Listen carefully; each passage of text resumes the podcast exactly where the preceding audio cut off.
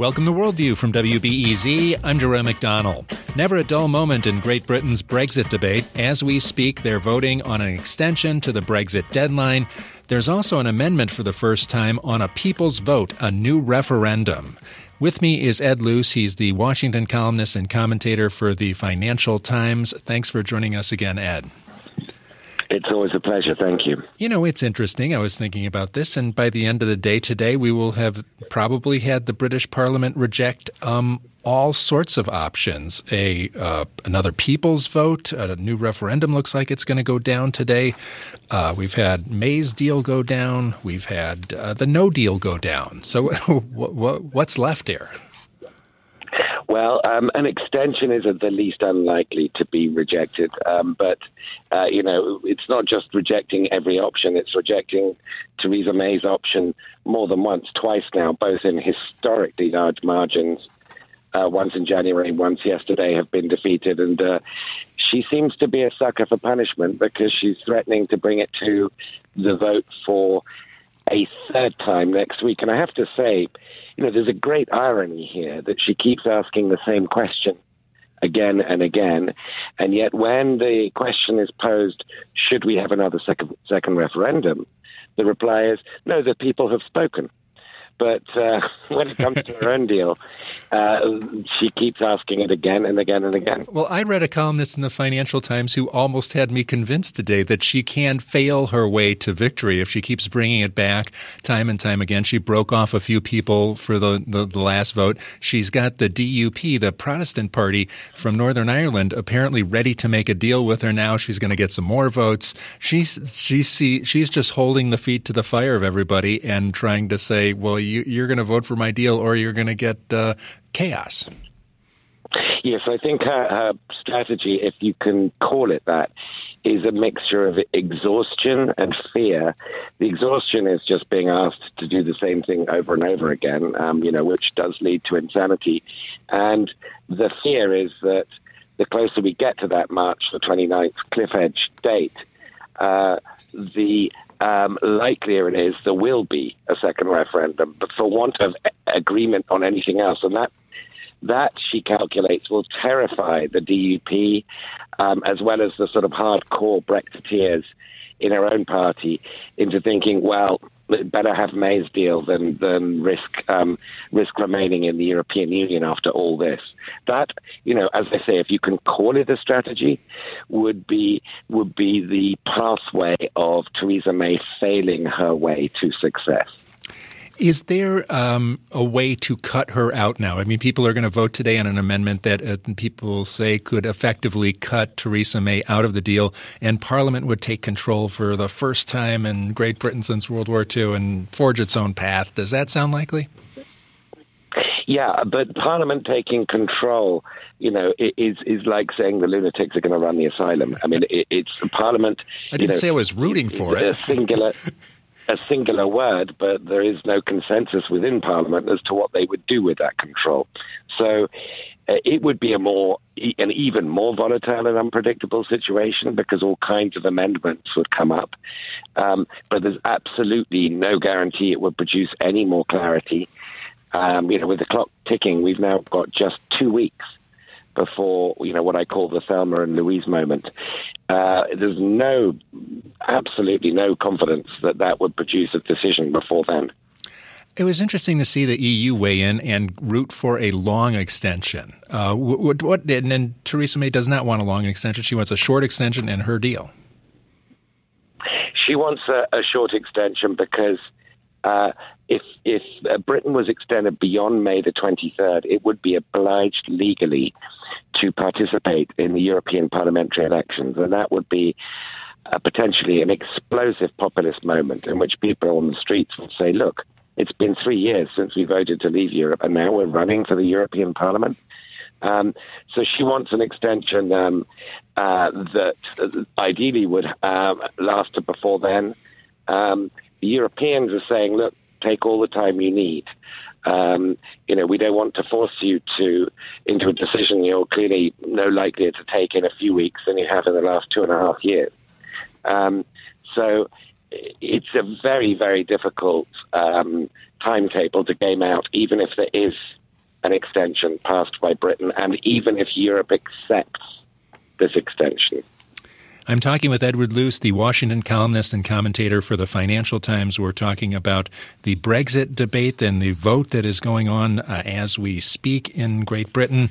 And I wanted to ask a question about the Labor Party. It's interesting that uh, this vote for another referendum is coming up, and uh, there's a big chunk of Labor that is expected not to vote for it, and it would doom the referendum.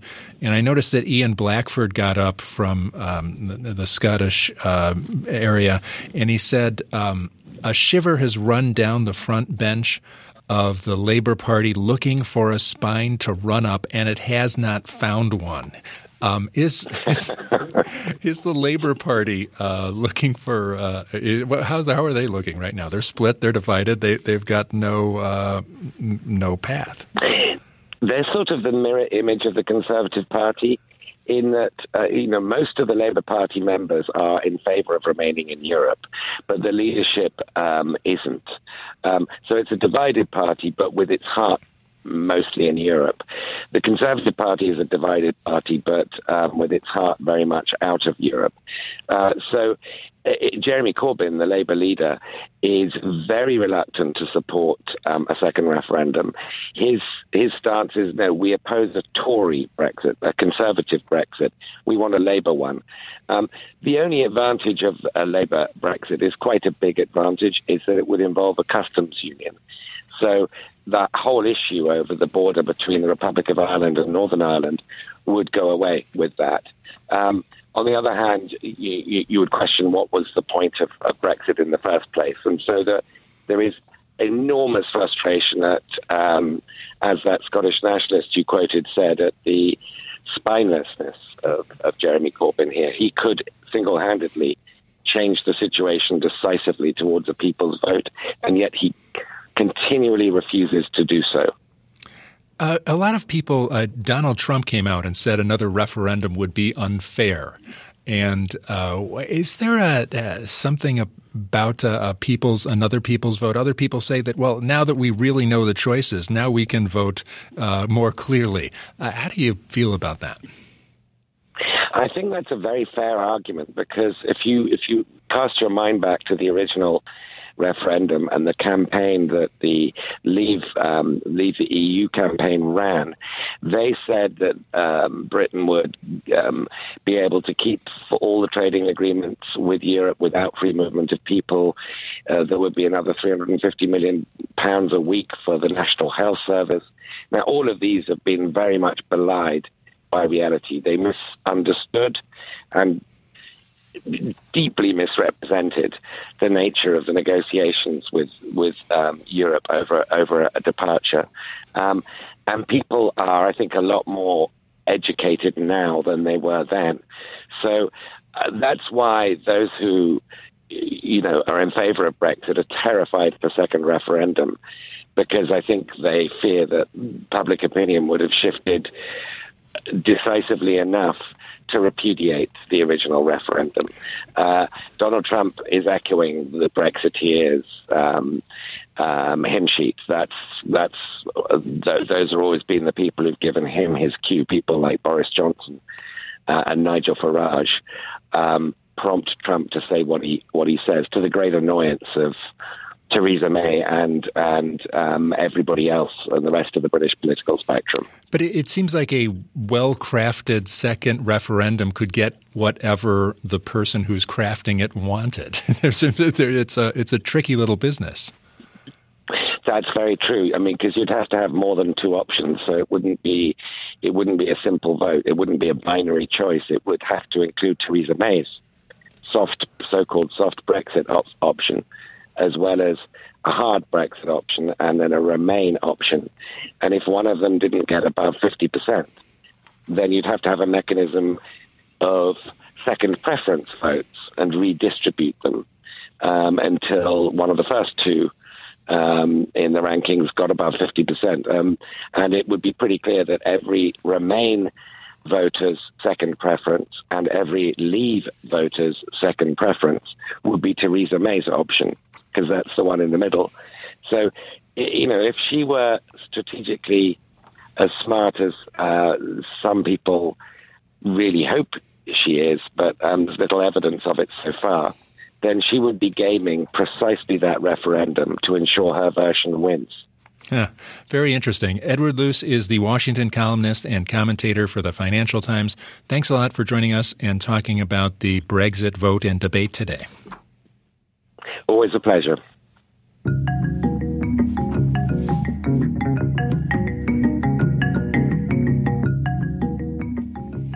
Coming up after the break, we'll have our global activism segment where we feature people who make the world a better place, and we'll talk with a Coptic Orthodox nun from Egypt about her work with the poorest of the poor in Egypt. I'm Jerome McDonnell. You're listening to Worldview on WBEZ.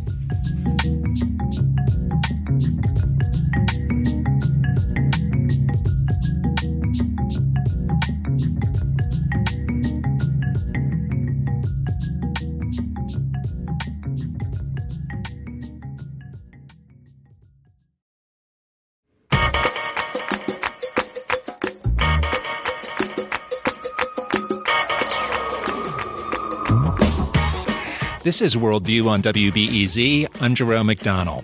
It's time for our global activism segment where we feature people who make the world a better place. Mama Maggie Gobran is a Coptic Orthodox nun. She's the founder of St. Stephen's Children. St. Stephen's Children works with the poorest of the poor in Egypt. Mama Maggie is a recipient of this year's Secretary of State's International Women of Courage Award and is being hosted in Chicago by World Chicago that promotes uh, citizen diplomacy here. It's great to meet you. Thank you for coming. Thank you very much for this wonderful time, Jerome. You have a, such an interesting story. Um, you were from a privileged background in Egypt. Tell us about yourself and how you ended up working with the poorest of the poor. I think my story is very close to every human story that we we don't choose where to be born or when uh, or where our life will end, but uh, the meaning between the two is up to us. So either to be a good one doing good, success, or to choose the other way. And uh, it was a gift from above I didn't choose it. I feel it was a gift because uh, my family was so good to me. Uh, my country was so good to me and still. And uh, I felt uh, I'm in that. I, it's my turn to do something good to others. Now, you were a um, marketing professional in Egypt and a professor at Cairo University. And uh, then, then how, what, when did you make the switch? I was teaching at the American University in Cairo for almost 14 years, and I loved my students. They were the elite of the society, and they are still my friends. And uh, one day, uh, some friends said, uh, Let's go to poor areas and see how we can give gifts to the children.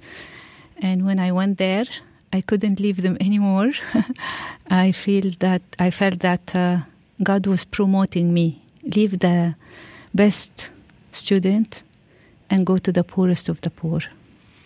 Tell me a little about uh, St. Stephen's Children. And you, you, started this organization to help these poor children. Uh, it, why did you call it St. Stephen's? Why did you call it St. Stephen's? How did you start this?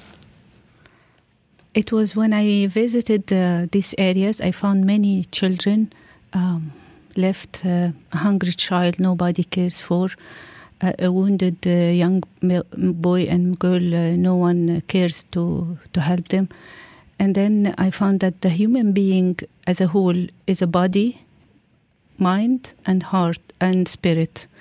So we thought, how can we help them in their bodies? We give them food, shelter, and uh, medical assistant checks, and uh, uh, we help their uh, mental if you call it, uh, their mind uh, to provide education because we believe education is the key to break the cycle of poverty. And uh, and then uh, a spirit uh, to help them to find back their own selves like uh, when Socrates said, Know yourself, he didn't invent this, he found it in a temple in Greece and he took it as a theme for his life And I believe this is a good theme for every one of us that uh, come to know yourself deeper and deeper, know your value, know your, know your strength, know your dream. Because I believe in every human there is a, a hero and a child and a dream. Explain how you awaken uh, the knowing yourself in some of the young people in, in, in the poorest situations in Egypt. Just before I came, Jerome, I met someone in the street, and he said, "Mama, you maybe you cannot remember me. I was one of your children one day, and I was about to uh, end my life." And then uh, one of your uh, team came and asked me to come uh, to the camp. When I come to the camp, uh, you hold me and you put your arm around my shoulders. And that was the first time I ever felt someone really cares for me. Just listening to others, giving them the chance to know they are valuable and uh, their life worth living. He left this camp, and since that time, he became uh, a hard worker, honest and cooperative. And he, at that time when I met him, he said, I just want you to congr- congratulate me. Uh, my wedding is next week, and I'm a, a successful businessman. Oh, that's terrific. Uh, I imagine that's the, the the ultimate payback here is, is to see people grow up and succeed, and you've been doing it long enough that you can do that. Uh, where else? Uh, uh, what, can you explain more what happens at a camp? What happens uh, where you have where where children go? Jerome, I can never uh, explain every life I meet. I learn from every one of the children, and they are full of creative ideas, energy, and dreams, and just waiting for someone to take them serious and to discover yourself, I think we need to uh, stop uh, running all the time in busy, busy life and uh, give myself a chance to really go deeper. Because when I go deeper, I can really begin to learn what are my gifts and how can I help others with what God gave me. And uh, this is the real success. Can you explain how you structure your uh, own life to go deeper? Because as I understood it, I was watching a video, and uh, around 10 years ago, you decided I can't, uh, I shouldn't be doing the work, all the work, all the time. I should lead a contemplative life myself. And now you make time in your year to have contemplation. I believe every stage in life has its own direction. And uh, when I was young, I was uh, going every day from early morning, four o'clock, until uh, uh, six o'clock at night, all the time, going from one uh, place to another to help the children. Uh, ten years later, uh, we started to have a team working. they are wonderful people, better than me now. They are well qualified and doing great job. ten years later, I never thought I will live until I see young children became leaders from our team, and they say um, we want to give back what we have learned. So this is a dream I never even thought of it at the beginning, and then I thought uh, if I pray more and spend time more with myself and go deeper, I think I will be a, more of a blessing for them, and we are still learning. We, we're just starting, and uh, I think uh, quiet time every day is very important for every successful person. Like uh, reading a lot, they say reader leaders are readers, and we say they are readers and healers because what they have received, it's their turn to help someone else. Like uh, Warren Buffett, who said uh, he spent like around five hours every day by himself uh, to read and think, meditate. And the time by yourself is the key to spend, uh, choose time to spend it by yourself and begin to see clearly who you are and what is your dream, your mission in life. and how can you be effective uh, in a deeper way that the history and the next generation will learn from it. I'm talking, talking with Mama Maggie. She is a Coptic Orthodox nun, founder of St. Stephen's Children. It works with the poorest of the poor in Egypt, and she's a recipient of this year's U.S. Secretary of State's International Women of Courage Award and is being hosted here in Chicago by World Chicago. Um, we are in the Lenten season now. It's the holy season for many Christians. As a Coptic Orthodox Christian, what does Lent mean to you? How does that feed into your mission? Thank you very much for uh, um, still considering that this is a very holy time, and it is uh, the time before the crucifixion of Jesus. And uh, if we go through the days, how he spent the last 40 days on this earth with his disciples, we can learn a lot.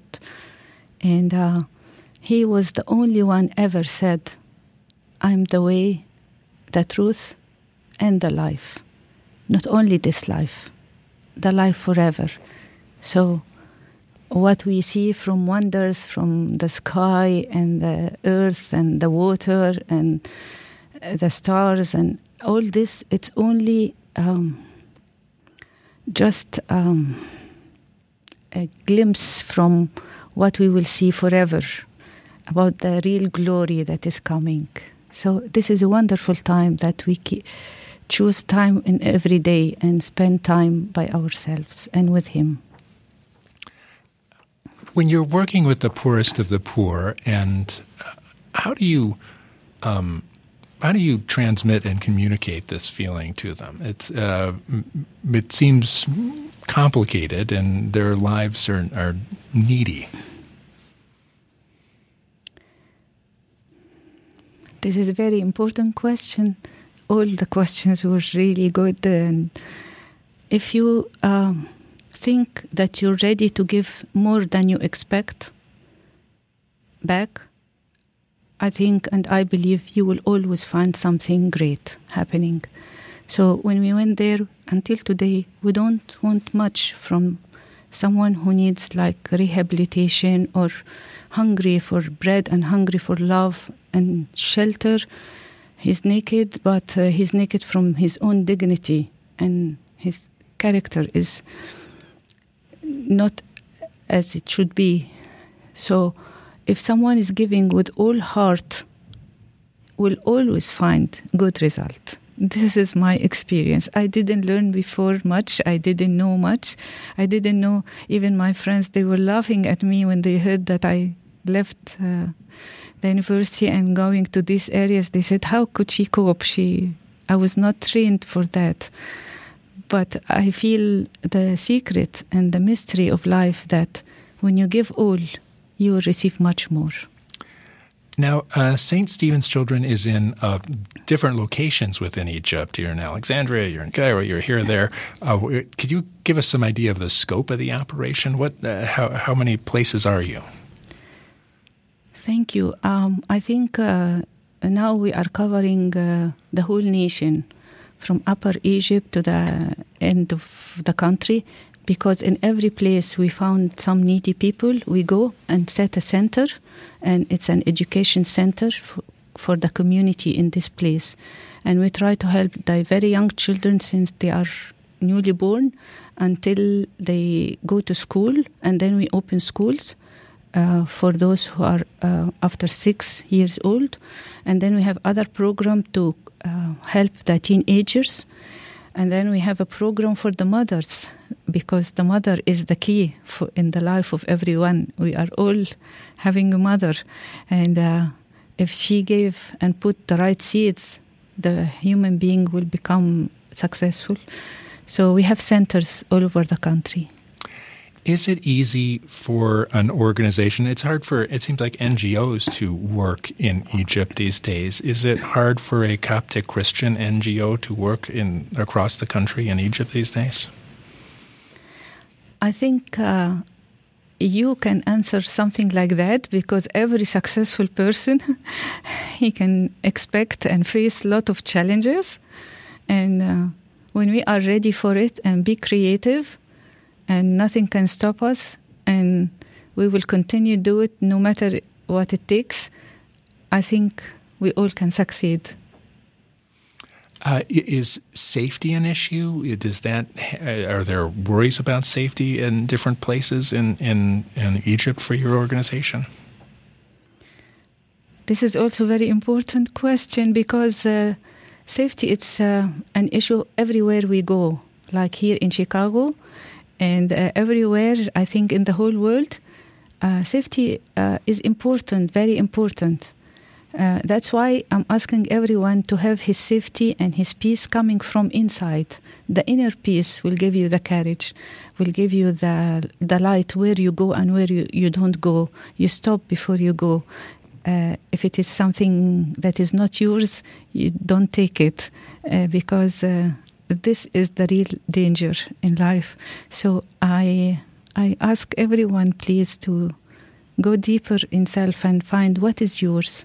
And yours nobody can take it. And don't compare yourself with anyone else because each one has a success. When one had a success we all succeed. One win we all win. What are your hopes for uh, st stephen's children in the future? What do you want to see the organization achieve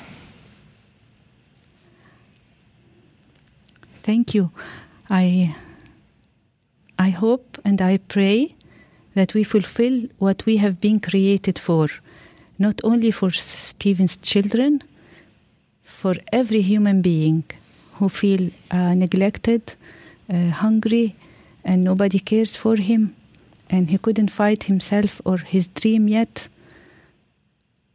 We want every human to know that his life is worth living and he deserves all the values and the gifts that God put in him. I want to see every human thinking positive and have his dream come true. You're in Chicago in the United States now, and, and you're touring around with the State Department. Um, eh, what's it like? I mean, you've been here before. you eh, is this? Um, how do you react to everything in the states? You i thought that you don't have uh, tough questions but you do. I think uh, it's beautiful country. Here uh, uh, lake michigan is beautiful. This morning i was standing and looking uh, about uh, amazed with the beauty and the art of this life how it was created to be. And i have um, again, I'm blessed to have uh, the best people in the U.S. are my friends. All of them are so kind-hearted, so generous, so gracious, and I'm learning a lot from him, them. And uh, I hope that uh, we will be busy building our own um, dream and character, not spending time with something that is not worthy to stop and spend energy in. Uh, do you think about the disparities in, in income? Uh, the, it's a we display a lot of wealth and celebrate wealth. Um, is that a um, how does that sit with you these days? Uh, for me personally, I feel uh, it's a gift. It's a gift that everyone. Uh, uh I have something to give to others. If it is wealth, it's your chance to be blessed. If it is knowledge, it's your chance to help someone else. If it is a profession, it's your chance. Uh, as you develop yourself and grow, like uh, think and grow rich, it's a chance for every human uh, to do something better every day. Every day has a new dream, a new idea, a new hope. Mama Maggie Gobran is an Coptic Orthodox nun. She's founder of St. Stephen's Children. And St. Stephen's Children, you can find more information at stephenschildren.org. And they have a website there with lots of information. And you see the young people that they're helping and the places they're working in, which are amazing to see pictures of. Uh, ststephenschildren.org. Thanks very much for joining us, Mama Maggie. Great to meet you, and uh, congratulations on your work. I want to thank you very much, uh, Jerome McClune, and I want to thank uh, the U.S. for uh, attracting the the world to more to be more human. We want to ask human to be more human, and I would like to thank uh, all the people who helped, uh, who are doing to do something good to others. Uh, may God bless you all. Great meeting you, Mama Maggie.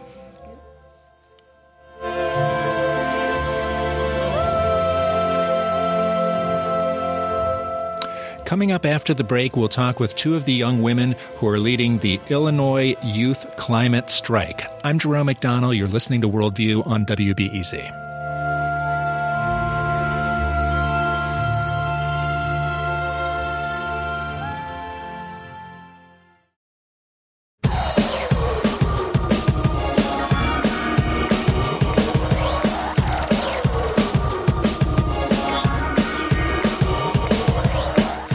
This is Worldview on WBEZ. I'm Jerome McDonnell. Back in August, 16 year old Greta Thunberg decided to skip school and sit outside the Swedish parliament with a sign that said, School Strike for Climate. She wanted Sweden to get in line with the Paris Climate Accord. Greta thought her strike would last a few Fridays, but Greta has a direct way of talking about climate that's caught on. By November, she had a TED Talk in December, she was at the UN Climate Summit in Poland. Then in January, she was in Davos. Adults keep saying we owe it to the young people to give them hope. But I don't want your hope. I don't want you to be hopeful. I want you to panic. I want you to feel the fear I feel every day. And then I want you to act. I want you to act as if you would in a crisis. I wanted to act as if the house was on fire, because it is. Greta's school strikes have become popular in Europe. A recent strike in Amsterdam drew 40,000 people. Tomorrow, the strikes go truly global with school strikes in over 1,300 locations and 98 countries. With me is Isabella Johnson and Anya Sastry. They're the Illinois state leaders for the U.S. climate strike. They're the main organizers of the Chicago climate strike. Thank you very much for joining us. Thank you for having us. Yeah, thank you. When did you guys first learn about climate change? Anya, do you remember first learning about climate change? You know, the actual movement combating climate change and starting to take action against climate change only became really familiar to me in the past few years.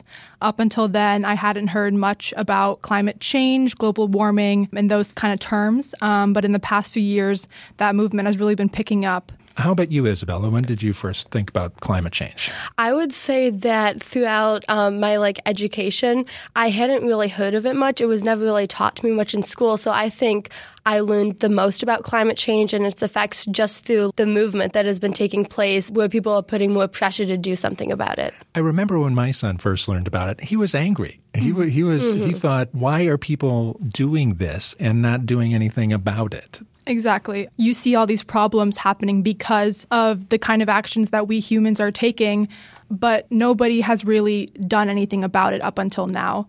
And that's kind of why us youth are angry um, because no action has been taken. Yeah, definitely. What does Greta say that rings a bell with you? I think the fact that she's willing to take a stance and say, we need action now, is what really um, rings a bell with me. She's calling out all the adults and the people in positions of power in this world, and she's saying, look, there's a problem and we need to solve it. Uh, and if you're not going to solve it, as youth will be here to do that. Isabella? Mm-hmm. And I think some people will say she's being very dramatic or putting too much emphasis on the problem, but I think that she needs to because if she hadn't in, in the first place, this whole movement wouldn't have been happening because she really started the whole thing. And because of her, now like 92 countries are striking, and she's just had an amazing impact on the world because of her harsh attitude towards it. You know, I was interested to hear that Greta was inspired in part by the Parkland kids who had gone on strike for gun control. And both of you have been involved in the gun control yes. movement too? Yeah, um, I've been involved with March for Our Lives um, and that movement probably for a year now. And Isabella, you? Yes, I've worked with them multiple times. I'm in the process of founding a new sister branch of March for Our Lives called March for Our Lives DuPage, and that's in the process of forming right now. All right, and you go to uh, Benet School in Yes, Lisle, Benet yes. Academy. So, what is the synergy there between gun control and, and climate change? They're both a couple of hard nuts to crack. Mm-hmm. I, uh, that's certainly true. Anya? Yeah, I think the two issues are very, very different, but I think the one similarity that they have is this is not an issue that we can just sit back, um, kind of look at, and take our time on. These are two very big issues that need to be tackled now, and they both are very dangerous to society. Isabella? Yeah, definitely. And I think what's really inspiring is that Metro Lives, they've had the movement for about a year now, and you actually are seeing action. And people would always say, oh, they're not going to accomplish anything, they're just kids. But HR 8 was introduced, and it hopefully will pass and get signed into a law. But like stuff is actually happening. So we're thinking with this, things will happen too. I know that the leaders of the U.S. climate strike want to support the Green New Deal. What appeals about the Green New Deal to you, Anya? I think the fact that the Green New Deal is taking a strong stance on clean energy um, and that kind of initiative is what stands out to me um, because we have all these gases being emitted into the atmosphere and this kind of dirty air uh, is in our atmosphere and they're kind of taking a stance on that and how can we reduce those levels of emission um, and bring that down. Uh, Isabella?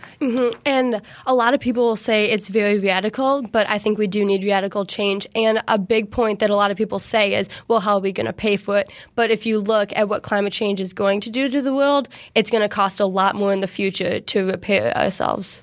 Why do you think the Green New Deal has the traction it does as opposed to something like the carbon tax? I think the Green New Deal is something that's very ambitious.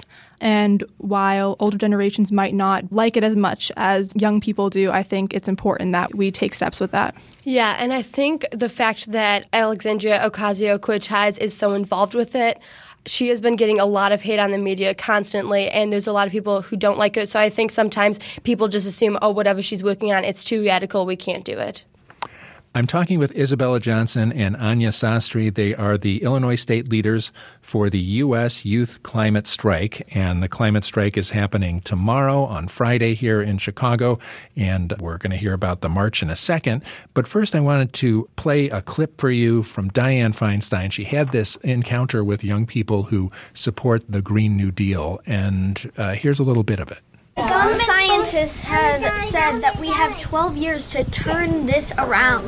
Well, it's not going to get turned around in 10 years. What we can do, Senator, if is this doesn't get turned around in 10 years, you're looking at the faces of the people who are going to be living with these consequences. The government And- is supposed to be for the people and by the people and all you know for the what's people. interesting about this group is I've been doing this for 30 years. I know what I'm doing. You come in here and you say it has to be my way or the highway. I don't respond to that. Anya, what do you think when you hear this encounter? You know, um, some people might say that these kids are being too combative, and like Dianne said, my way or the highway. Um, but I think in this kind of situation, it's important to acknowledge that we need to take action, and these kids are actually doing something about it. Um, they're going out there, they're talking to their congresspersons, um, their representatives, and they're trying to communicate here and they're trying to get stuff done. And I don't think we can say that for a lot of the adults in positions of power. And so when these kids are out here really taking action and saying what needs to be said, um, adults get angry, but we're speaking the truth. Isabella, what do you hear when you hear Dianne Feinstein I saying, I've been working on this for 30 years? Mm-hmm. I think it's very unfortunate that that encounter happened and she acted that way because she is someone that a lot of young people could look up to, especially as a woman in power, and she just shut them down so quickly. And she can say she's been working on it for a super long time, but I don't think any of that matters when you have to get something done and you have to get it done now. And she has to realize the urgency of this, I think. Dianne Feinstein and people have accused Greta Thunberg of having her parents put her up to this kind of thing and that there's some kind of person behind all the young people. Uh, what's your reaction to that, Anya? Um, I think it's important that people don't take the power away from the youth. I think it's important to recognize that um, our voices is something that's very, very powerful in itself, and our experiences, our opinions are our own. Um, they're not our parents. They're not any kind of like player behind the scenes. Um, we truly embody our opinions and our experiences, and we're using that to uh, make change. Isabella? Mm-hmm. I think that they're just trying to make up excuses so that they don't feel like they need to take action. And I think it's kind of the same thing they do when they say, oh, those protesters are just paid to be there. It's like, no, they actually care about it. You can't just make excuses like that so you don't have to take action. On the Republican side, we've got President Trump, who pulled out of the Paris Climate Agreement um, and is a climate denier, does not really think he wants to do anything about it. You're going to be out there striking on this, but um, the president is just like a non-entity on this. Anya? Yeah, I think it's very disappointing um, that he's so dismissive of this topic and this issue because while he might not be facing the effects of it and the future effects of it, we will be. Our generation and generations to come, if we don't solve this issue now, will be dealing with the highly negative consequences of climate change. Um, and so I think that he needs to recognize that. And by not taking action, by being so dismissive of this, he's putting kids and future generations to come in a lot of danger. Isabella? Mm-hmm. I am very angry when I think about that because him in such a position of power, a lot of people will usually just believe whatever he says, and him denying this makes a lot of people also deny it. But if you look at science, you know it's real. But I think he is also making a country look bad towards the rest of the world because he's saying basically that we don't believe in climate change or we're not going to do anything about it. Anya, what kind of reaction do you get from other students when you talk to them about the climate strike and try to get other students involved? How have you done?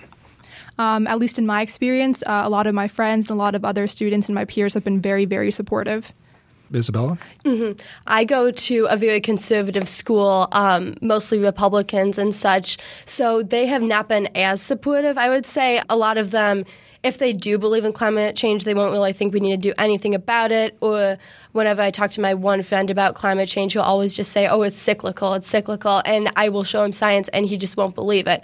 So I haven't gotten quite the same reaction at my school, but reaching out to kids who go to different schools, especially um, Chicago public schools, I've gotten a very good reaction from them.